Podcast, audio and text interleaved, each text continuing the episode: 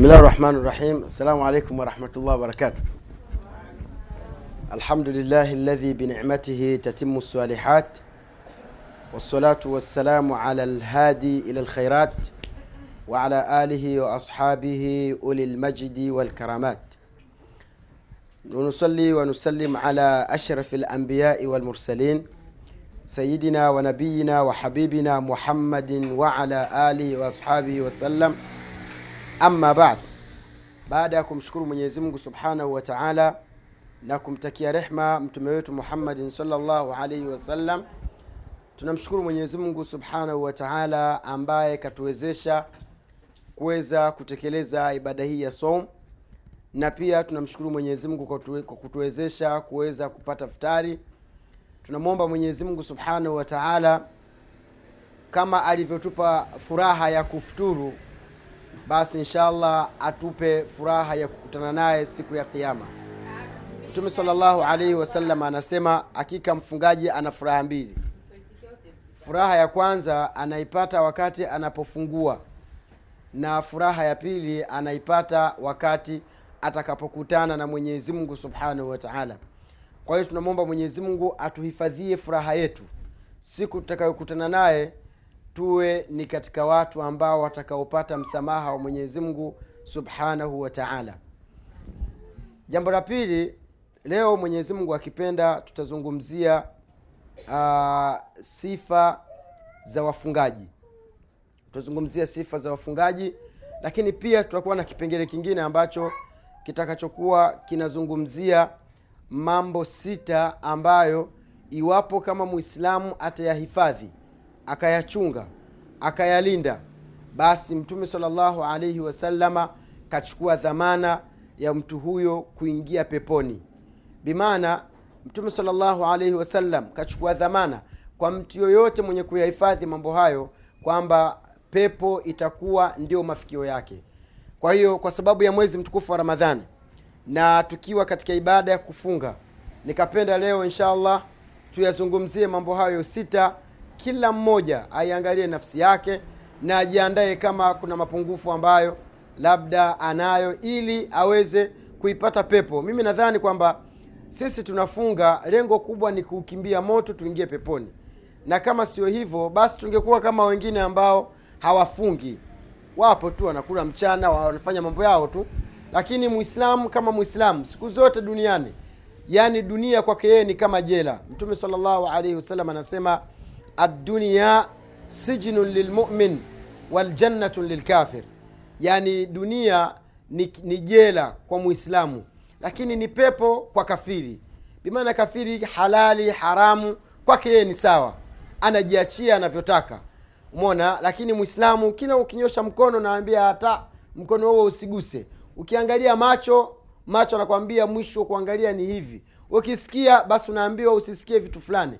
Yaani umeona unaona kama mwanadamu duniani kama amebanwa hivi. Lakini ndivyo inavyotakiwa kwamba mwanadamu duniani aishi kama yuko jela. Lakini siku atakayokufa aende kuinjoi maisha marefu ambayo hayana mwisho. Duniani jamani si tunaishi lakini dunia ina mwisho. Dunia yenyewe ina mwisho alafu wanaoishi duniani pia wana mwisho kwa hiyo ni mtihani mkubwa kwa kweli. Ndio maana mtume mwenyezi mungu subhanahu wa taala katika quran anasema walalakhiratu khairun laka min alula kwamba akhera ni bora kwako wewe mtume muhammad sallallahu alaihi wasalama kulikoni dunia. Bimaana dunia eh, dunia ni ndogo dunia inakufa dunia ina mwisho. Lakini akhera haina mwisho na akhera hamna kufa na akhera hamna yani tabu kama mtu atajaliwa kuingia katika pepo. Sasa tukiyazungumza mambo haya tuna tunakusudia kwamba uweze kuyafahamu mapema kabla yani umauti haujakufikia. Kwa sababu mwanadamu haijulikani atakufa lini. Wakati wowote mtu ni msafiri. Duniani sisi wote hapa ni wageni. Hakuna mtu aliyekuja kwamba na mwenyeji. Sisi wote tumekuja hapa ni wageni na tumeletwa watu tumeletwa hapa duniani kwa sababu moja tu mwenyezi mungu anasema wama khalaktu ljinna walinsa illa liyabudun. Kwamba mimi sikuumba majini na watu isipokuwa waniabudu. Leo kuna mama mmoja aliuliza swali wakati na kipindi FM saa saa kumi. Anauliza kwamba kwa nini kwa nini waislamu tunafunga? Namwambia sisi tunafunga kwa sababu lengo la sisi kuletwa hapa duniani sio kuishi duniani muda mwingi au muda mrefu. Tunakuja hapa duniani kila mmoja ana siku zake za kuishi alafu baadaye tutaondoka. Tukishaondoka wewe ukishaingizwa kaburini sasa hakuna nafasi tena ya kufanya ibada. Nafasi ambayo unayo kaburini ni kuyala yale matunda yako ambayo uliyoyatanguliza ukiwa hapa duniani kabla haujafa. Na ndio maana ukaona kwamba msichana anakuwa mpaka anavunja ungo anafikia umri sasa ni umri mzuri mashallah. Ana nguvu za kutembea ana uwezo wa kujipamba ana uwezo wa kufanya kila anachokitaka. Lakini katika hali ile ile mwenyezi mungu anakuja anamwondoa anakufa. Sawa jamani? Vile vile kijana. Kijana anakuwa mashallah mpaka anafikia kwamba ni umri wa kula dunia si ndio? Pesa anazo uwezo anao nguvu anazo ana kila kitu. Lakini mwenyezi mungu katika hali ile anamwondoa au anamvunja miguu au anafanya vyovyote anavyotaka kuonyesha kwamba hapa duniani jamani sio sehemu ya kukaa. Hii dunia ni sehemu ya kuja kuiandaa akhera. Mtume alaihi salatu wassalamu anasema addunia mazraatun lilakhira kwamba dunia siku zote ni shamba la kesho akhera. Uki, ukipanda vizuri ukalima vizuri ukatengeneza mazao yako hapa duniani basi siku ukifa wewe unakwenda kuvuna mazuri yako uliyoyatengeneza usidhani kwamba hapa utakaa unyoshe miguu alafu ukifa kwamba ndio uende uka, ukapate raha. Hakuna mambo hayo. Basi mwenyezi mungu atakuwa ni dhalim na hali ya kuwa mwenyezi mungu taala llahu an dhalik. Mwenyezi mungu katukuka na sifa ya udhalim kwamba kile unachokipata unachokitengeneza hapa duniani ndicho hicho hicho utakachokwenda kupata huko utakapokwenda mbele za haki. Sawa jamani kwa hiyo inshallah leo tukizungumzia sifa za wafungaji kwanza. Wafungaji kama wafungaji ambao somu zao ziko safi wana sifa ambazo wanatakiwa wasifike nazo. Mimi na wewe ikiwa kama sifa hizo hatuna basi tunatakiwa tujirudie tuangalie kwamba tulipopakosea ni wapi. Kuna mtu anaweza akafunga lakini somu yake na kama yani ka, akiwa katika saumu na kama hayuko katika saumu kwake yeye ni sawa. Sawa jamani lakini tuna sifa ambazo leo inshallah mwenyezi mungu akipenda tutazisoma ili tuweze kuwa miongoni mwa wale ambao wenye kumcha mwenyezi mungu na miongoni mwa wale waja wa mwenyezi mungu wema. Sifa ya kwanza anasema jabir ibn abdillah radiallahu taala anhu kwamba mtu ana, anapofunga mtu anapofunga basi anasema kwamba anatakiwa kule kufunga kunuia kufunga afunge sio tu kwamba kitu kisingie mdomoni mpaka tumboni mwake. Aa, anatakiwa afunge masikio yake na afunge macho yake na afunge ulimi wake na afunge na viwiliwili vyake vyote. Sifa za waliofunga. Kufunga sio unajizuia kula tu. Aa, katika swaumu unatakiwa ujiziwie macho yako uyaziwie masikio yako uyaziwie uiziwie mikono yako na ulimi wako. Asema kufunga kuziwia masikio ni vipi? Ni kufunga kwamba masikio yako wewe yasisikie isipokuwa ni kitu cha halali. Unafunga masikio ili usisikilize mziki. Unafunga masikio ili usisikilize umbea. Unafunga masikio ili usisikilize sehemu ambapo anasemwa mtu. Maana kuna kawaida ambayo imezoeleka kwamba watu wakikaa wawili wakikosa cha kuzungumza wanamtafuta mtu anaanza kumsema. Unamjua fulani eh, ah, huyo yuko hivi yuko hivi yuko hivi yuko hivi. Kwa hiyo mtamzungumza mtamzungumza mpaka mtamvua nguo mvue kila kitu na mwanze kula nyama yake. Katika dhambi za alghiba za kumsema mtu akiwa hayupo tena kumsema kwenyewe kwa ubaya mazungumzo ambayo kama atayasikia atachukia na wala hatapenda. Hiyo ndio maana ya ghiba. Mweza kukaa mkamsema mtu vizuri mashallah bwana fulani. Ah, mashallah alhamdulillah. Mwenyezi mungu bwana kampa. Ana hiki ana hiki. Mwenyewe akiwepo vile vitu mnavyomsema akivisikia yani ata yani ha, haitamtia dosari katika heshima yake. Mtume salllahu alaihi wasallam siku moja aliwauliza masahaba atadiruna malghiba kwamba je mnajua nini maana ya kumsema mtu? Nini maana ya kuteta? Kuteta ka, kwa lugha za, ki, za kimombasa yani ni kugombana. Lakini kwa lugha zetu tulizozoea ni mtu kumsema wakati hayupo. Maswaba wakasema allahu wa rasuluhu alam. Kwamba mwenyezi mungu na mtume wake ndio wanaojua. Mtume salllahu alih wasalam akasema alghiba kumsema mtu dhikruka akhaka bima yakrahu ni wewe kumtaja ndugu yako kwa yale ambayo anachukia kuyasikia. Sawa jamani? Kumsema mtu ndugu yako kitu ambacho yeye kama atasikia basi hatafurahi atakasirika labda atajisikia vibaya. Masahaba akamuuliza mtume salllahu alehi wa salama wakasema hivi ya rasulllah ewe mtume wa mwenyezi mungu araaita in kana fihi ma, ta, ma aqul? Kwamba unaonaje kwamba yale nayoyasema kama ni kweli sawa. Kwamba sifa zote tunazozungumza hatujamzulia. Tumesema ukweli. Sawa maanake mtu asema ah, sisi tunamsema lakini yale anayosema ndio yale yale. Kwamba tunachomzungumza ni kweli. Maswaba akamuuliza akamwambia araaita in kana fi akhi ma aqul?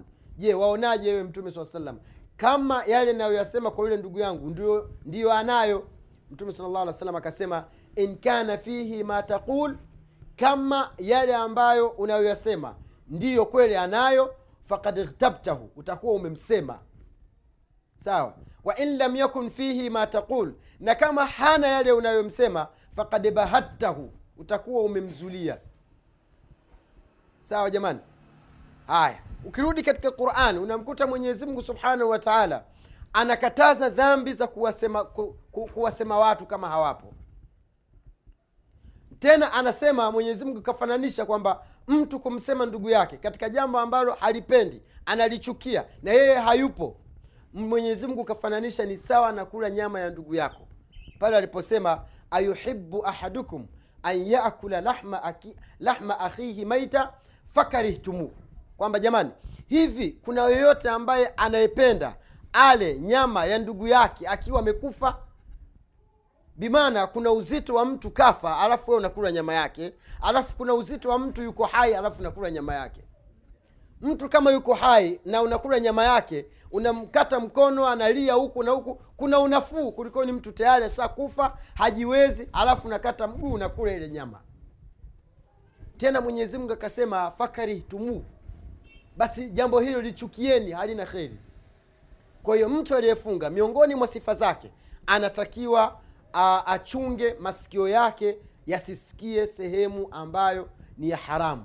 Asisikie mziki asisikie taarabu asisikie sehemu ambayo kunazungumzwa uongo asisikie sehemu ambayo mtu anatukanwa asisikie se, asisikilize masikio yake asiyasikie mambo ambayo yanamchukiza mwenyezi mungu subhanahu wa taala. Hilo ni jambo la kwanza. Jambo la pili anatakiwa mtu aliyefunga ayafunge macho yake na kuona haramu hapo ndio kwenye mtihani mkubwa zaidi haya macho jamani tumepewa ni neema lakini macho yanazini na macho yanamwasi mwenyezi mungu na macho yanafanya madhambi makubwa ukiangalia mitandao yetu ya facebook sasa hivi facebook tweet, kama ni twitter eh? twitter, twitter eh? au nini hebu nikosoe twitter eh? haya sisi tumezoea kuizungumza kwa kiarabu twitter sawa haya ukaingia kwenye instagrama huko ni mtihani mtupu. Mwanamke anatafuta ile picha ambayo kapiga safi. Kaweka biriani yake akaweka iliki na mdarasini akaweka jamani sio kwenye chakula. Aa, usoni.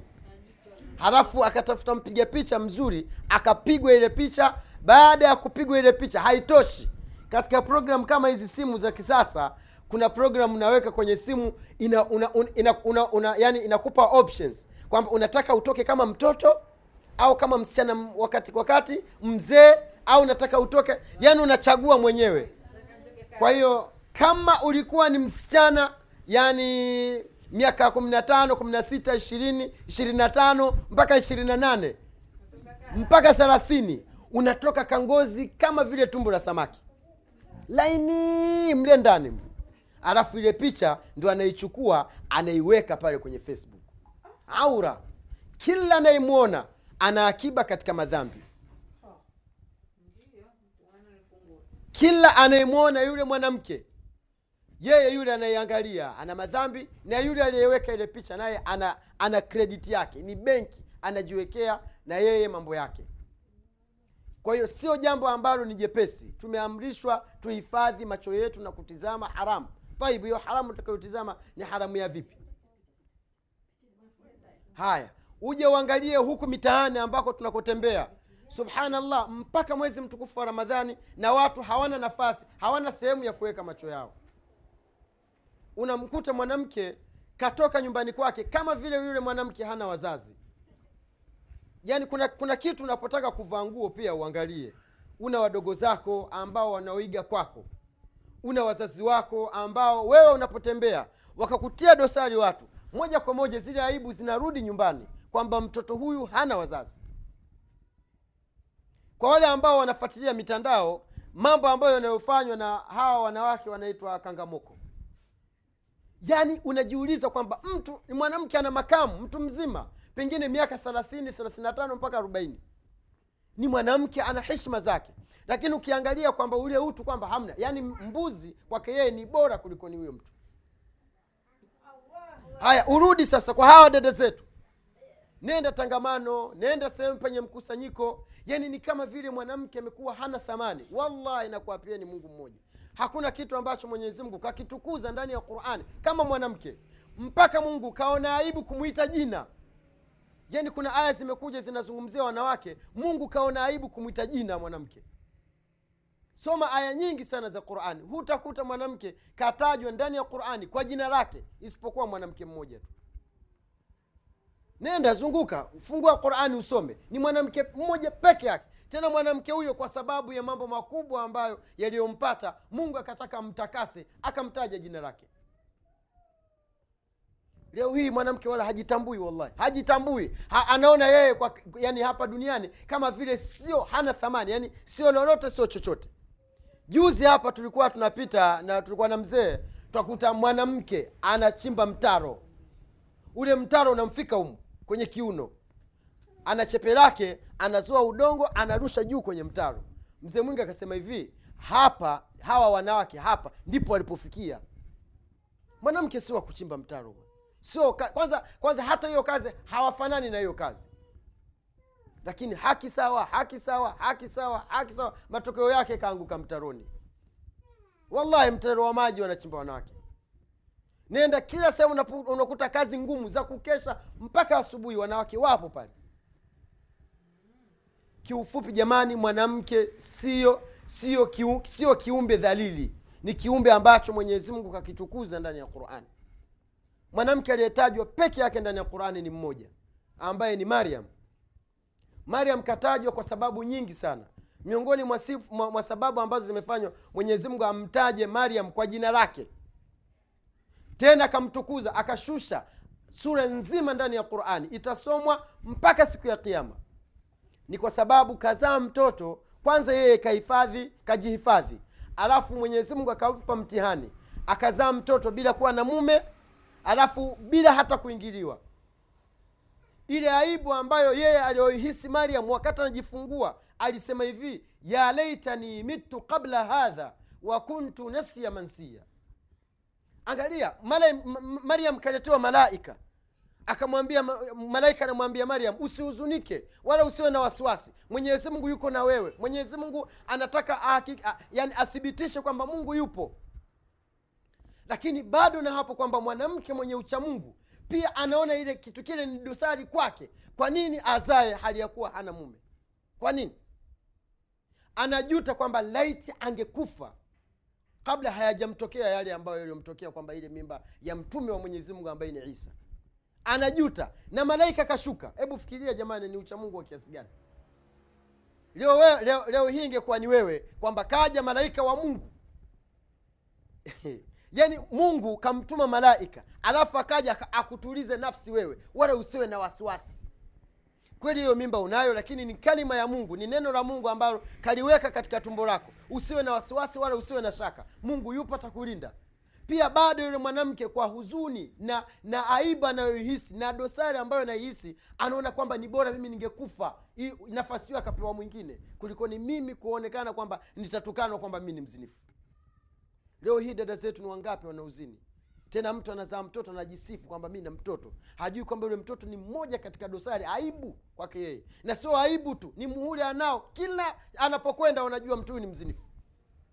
Hiyo aibu taitoa vipi?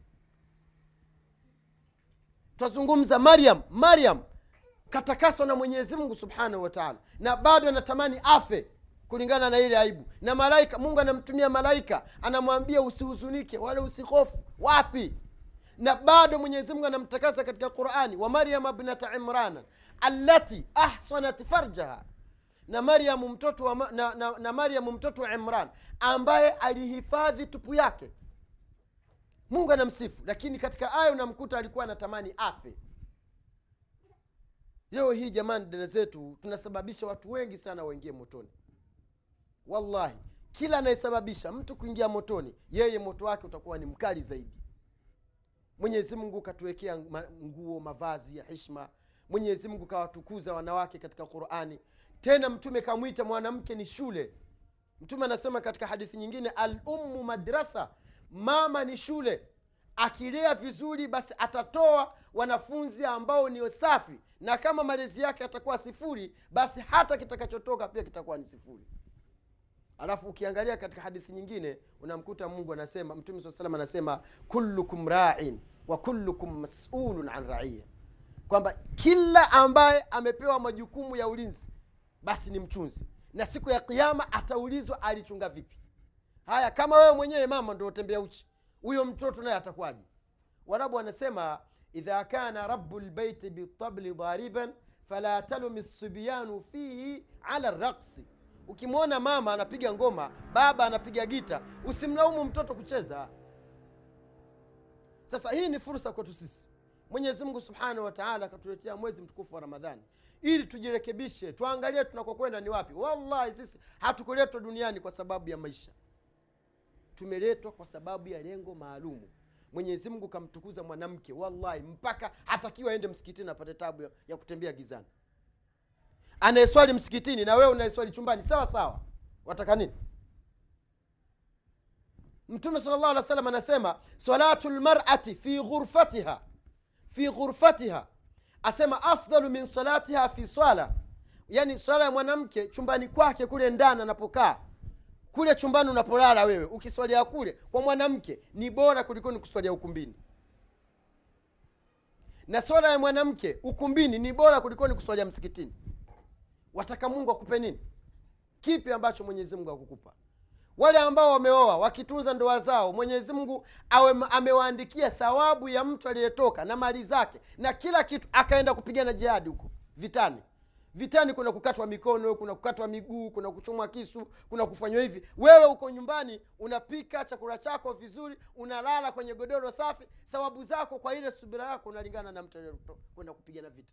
Wataka mungu akupe nini mbali na hapo ukisoma katika historia ya uislamu unamkuta shujaa wa kwanza mwanamke wa kwanza yaani mtu wa kwanza kufa katika vita ni mwanamke. Kwa hiyo masala khatira hiyo zote hizi ni neema. Na siku ya kiama mtaulizwa. Wallahi mwenyezi mungu atatuuliza siku ya kiama wamkuta mtu hajitambui amesoma vizuri ana akili zake safi yani mambo yake mazuri tu. Mwenyezi mungu kamkirimu pia na afya. Ana afya nzuri. Lakini unamkuta sie yani hata akifa barabarani wakimkuta yani wakimwogota wataanza kujishauri huyu tumpeleke kanisani au tumpeleke msikitini? Kwa nini? Mwanamke ana nguo zake ambazo akionekana kule anajulikana yule mwanamke wa kiislamu. Mimi nirudi kwamba turudi kwamba huku nyuma kwamba kizazi kinachokuwa kinaangalia wale ambao wako juu wako vipi. Ukishindwa kujirekebisha wewe ukashikamana na, na dini ukam, ukamjua mwenyezi mungu ukarejea kwa mwenyezi mungu ukatubia kwake wallahi hawa watoto wanaokuja huku wanakuangalia wewe. Kwa hiyo tufunge tufunge kila kitu tufunge macho yetu. Humo kwenye facebook hazitamaniki. Huko kwenye facebook mtu asiyejitambua yaani ukiingia huko utashangaa mwenyewe.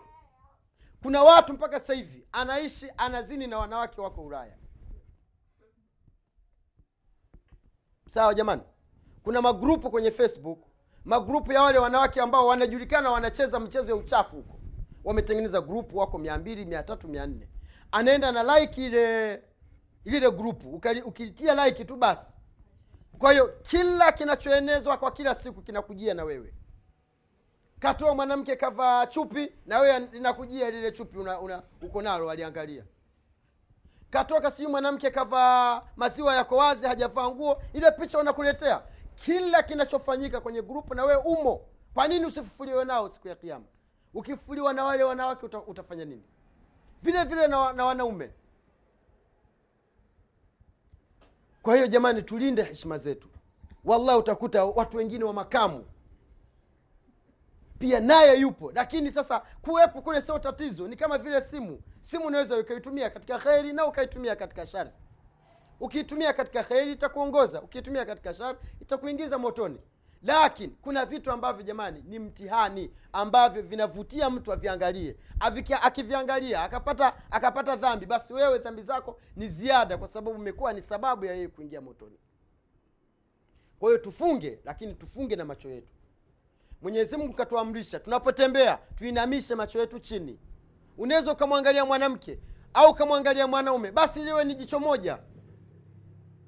Mtume saa salam anasema laka lula wathani wathalithu lishaitan wewe jicho lako ni la kwanza tu. Ukimwangalia ah, mwanamke wainamisha macho yako chini, ma, macho yako chini. Ukimwangalia jicho ah, mwanaume unaangalia chini. Kila mmoja mwenyezi mungu kamweka afitinike kwa njia zozote zitakazokuwa mwanaume anafitinika akimwona mwanamke maumbo yake mwendo wake alivyoumbwa mashallah. Tena angalia mtihani uliokuwepo kwamba mtu anamwona mwanamke nyuma mfano kama kijana anatembea alafu mbele kuna mwanamke. Shetani anampambia anamwangalia anamwonyesha namba nane ilivyo namba saba ilivyo sijui namba kumi na moja ilivyo aonyeshwa. Alafu akimpita yule mwanamke shetani akamwambia wewe hebu angalia huko.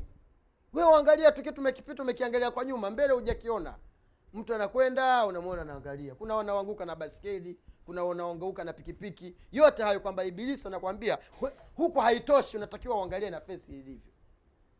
Vile vile mwanamke anapomwangalia mwanaume anaona bodi liko vizuri mkono uko vizuri anavyotembea anavyopita mwangalia huko nyuma. Au mshawishi ili akufuate akupigie mrunzi imefikia kipindi dada zetu wallahi hawana thamani mbwa pia ana thamani aitwa kwa mrunzi aitwa kwa nini? Oya anafanya hivyo. Kila siku mi nasema hapo utakavyojiweka hata atakayekuja kukuchumbia atakuja hivyo hivyo.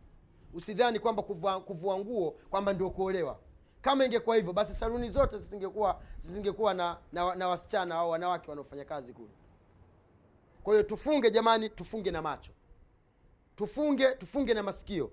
Lakini pia tufunge na ndimi zetu kuna watu kwa siku ukihesabu maneno anayozungumza hayana mwanzo wala hayana mwisho. Wala hajui kazungumza mangapi. Tena hajui niliwazungumza ni ya kheri au niliwazungumza ni ya shari. Kila siku mtu anapoamka viwiliwili vyote huwa vinalani na vinalia na vinamwambia vina vinamwambia- vina vinauambia ulimi kwamba mwogope mwenyezi mungu kutokana na sisi Viungo vina- vinauambia ulimi kwamba ikiwa kama utatengamaa basi na sisi tutatengamaa tutanyoka. Lakini kama wewe utapinda basi na sisi pia tutapinda. Watu wanazungumza subhanallah juzi tumepanda haisi hapa tuenda tangamano jana. Mama na mtoto mdogo wa kiume mdogo tu kavaa kofia yake maskini maskini ya mungu kijana mdogo sana nadhani yule mamake yule mama kashuka ile kwenye gari ka, yule mtoto kachelewa kushuka.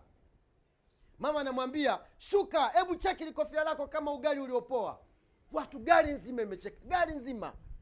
Mama kama yule mtoto hajamkosea mtoto hajui. Yani basi tu hivi. Na ukimwangalia mama kaandika usoni mwake matusi. Haya huyo kaweza kuzungumza kumtukana mtoto mdogo. Na ni wake. Je ambaye si ni wa mwingine itakuwaje haya sio wa mwingine. Je huyo walika lake? Sawa jamani. Je huko nyumbani kweli kuna kheri? Manake watu wote walibaki wanazungumza. Mm, hayo matusi ah, hilo mwisho. Kwanza kuna dereva mwenyewe kaanza kusema "Mm, huu gari uliopoa ukoje? Akaanza kupiga picha pale ugali ah, sa hiyo mwisho. Na ni mama mtu mzima pengine miaka arobaini na tano. Kwa hiyo tufunge pia tufunge na ndimi zetu. Kuna watu wanaongea sana lakini wallahi kila unachoongea kinaandikwa. Mungu anasema wama yalfidhu min qaulin illa ladaihi raqibun atid. Hakuna chochote kauli yoyote inayotoka mdomoni mwa mtu isipokuwa upande wake wa kulia au upande wake wa kushoto kuna wanaoandika. Likiwa ni kheri laandikwa la kheri. Likiwa ni la shari laandikwa la shari. Lakini angalia mwenyezi mungu kwa huruma yake. Likiwa ni la shari unasubirishwa karibu masaa sita pengine utatubia lakini mtu anapotamka hawezi kurudi kwamba mm, lakini pale nilivyotamka sio vizuri. Ufanye istighfar. Useme tu astaghfirullah astaghfirullah mara mbili au mara tatu. Basi yule anaacha kuandika. Unasamehewa. Kwa hiyo tufunge pia na ndimi zetu. Tusiongee sana. Unapoongea fikiria kwamba unachokiongea ni kheri au ni shari. Mtume salllahu alaihi wasallam anasema man kana yuminu billahi angalia. Man kana yuminu billahi walyaumi lakhir falyaqul khairan au liyasmut. Yoyote mwenye kumwamini mwenyezi mungu na siku ya kiama basi akizungumza azungumze kheri na akishindwa basi anyamanze yaani ni wewe bora ukae kimya kulikoni kuzungumza. Kama unamwamini mwenyezi mungu na unaamini siku ya kiama bimaana siku ya kiama yoyote yote ulikuwa kuyazungumza yataonyeshwa yatasemwa yataletwa kwenye vitabu mungu anasema yauma tubla sarair fama lahu min quwatin wala nasir. Siku ambayo siri zote zitawekwa wazi ulifanya dhambi unapotaka wewe ukafanya mambo yote ukayafanya ukayafanya na ukayafanya yatawekwa wazi. Asema fama lahu min quwatin wala nasir. Mwanadamu hata kuwa na nguvu za aina yoyote wala mtu wa kumnusuru. Wewe na nafsi yako. Sasa kwa nini ujitengenezee mizigo ambayo haina sababu kwa hiyo tufikirie maneno ya kuzungumza na ikiwa yatazungumza basi yawe yanawatia furaha watu. Lakini yasiwe yale maneno ambayo yana- yana- yanawatia dosari watu. Hii ilikuwa ni moja katika sifa za wafungaji kwamba tunatakiwa tukifunga tufunge na viungo. Lakini miongoni mwa sifa za wafungaji da adha aliyefunga anatakiwa asimuudhi jirani yake. Mtu aliyefunga hatakiwi kumuudhi jirani yake. Na kumuudhi jirani jirani jamani hakuna kitu ambacho kimehusiwa ndani ya uislamu kama jirani. Mtume salllahu alaihi wasallam anasema mazala jibrilu yusini biljar hatta dhanantu annahu sayuwarithuhu yaani jibril kila alivyokuwa anakuja kwa mtume hakuacha kumuhusia mambo ya ujirani. Jamani anamwambia jibril kwamba angalia jirani yako mfanyie wema jirani yako mfanyie ihsani jirani yako asema mtume saa salama mpaka tukadhani kwamba huenda jirani akifa mtu jirani yake anaweza akaja akamrithi mwenzake. Kulingana na vile ambavyo uislamu umehamasisha sana kuwafanyia wema majirani. Jamani kuna watu sasa hivi wako katika saumu lakini ikifika mchana akifungua redio basi yule jirani yake halali. Sawa? Haya labda pengine katika kuwasha moto au kufanyaje yani ni kero kwa jirani. Kwa hiyo unatakiwa kwa hali na mali ujitahidi yule jirani yako asisikie maudhi kutokana na wewe. Kumfanyia wema jirani ni moja katika sababu za kuingia peponi.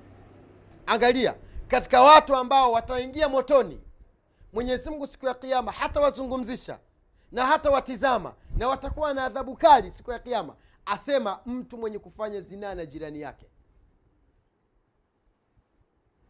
nyumba hii waona dhambi za zinaa hazina msa, yani hakuna nafuu. Lakini kuna kuna uzito. Adhabu ni nzito na ni nzito kwa mtu mwenye kufanya zinaa na jirani yake.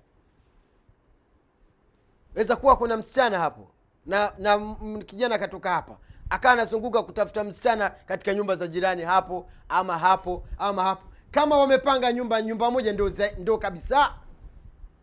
Adhabu inakuwa kubwa. Kwa hiyo kumfanyia wema jirani ni ibada na ni moja katika sababu za kuingia peponi. Lakini pia kumkera jirani na kumuudhi jirani na kumvunjia heshima jirani ni moja pia katika sababu za kuingia za kuingia motoni. Miongoni mwa sifa za watu wenye kufunga uh, mtu aliyefunga anatakiwa awe ni mtulivu na mpole wakati wa somu yake. Hutakiwi wewe umefunga lakini ni ni mtu wa mcharuko yaani huna upole huna utulivu. Yani hakuna kitu kinachoonyesha umefunga sio mtaratibu. Unatakiwa mtu aliyefunga awe ni mpole na awe ni mtaratibu.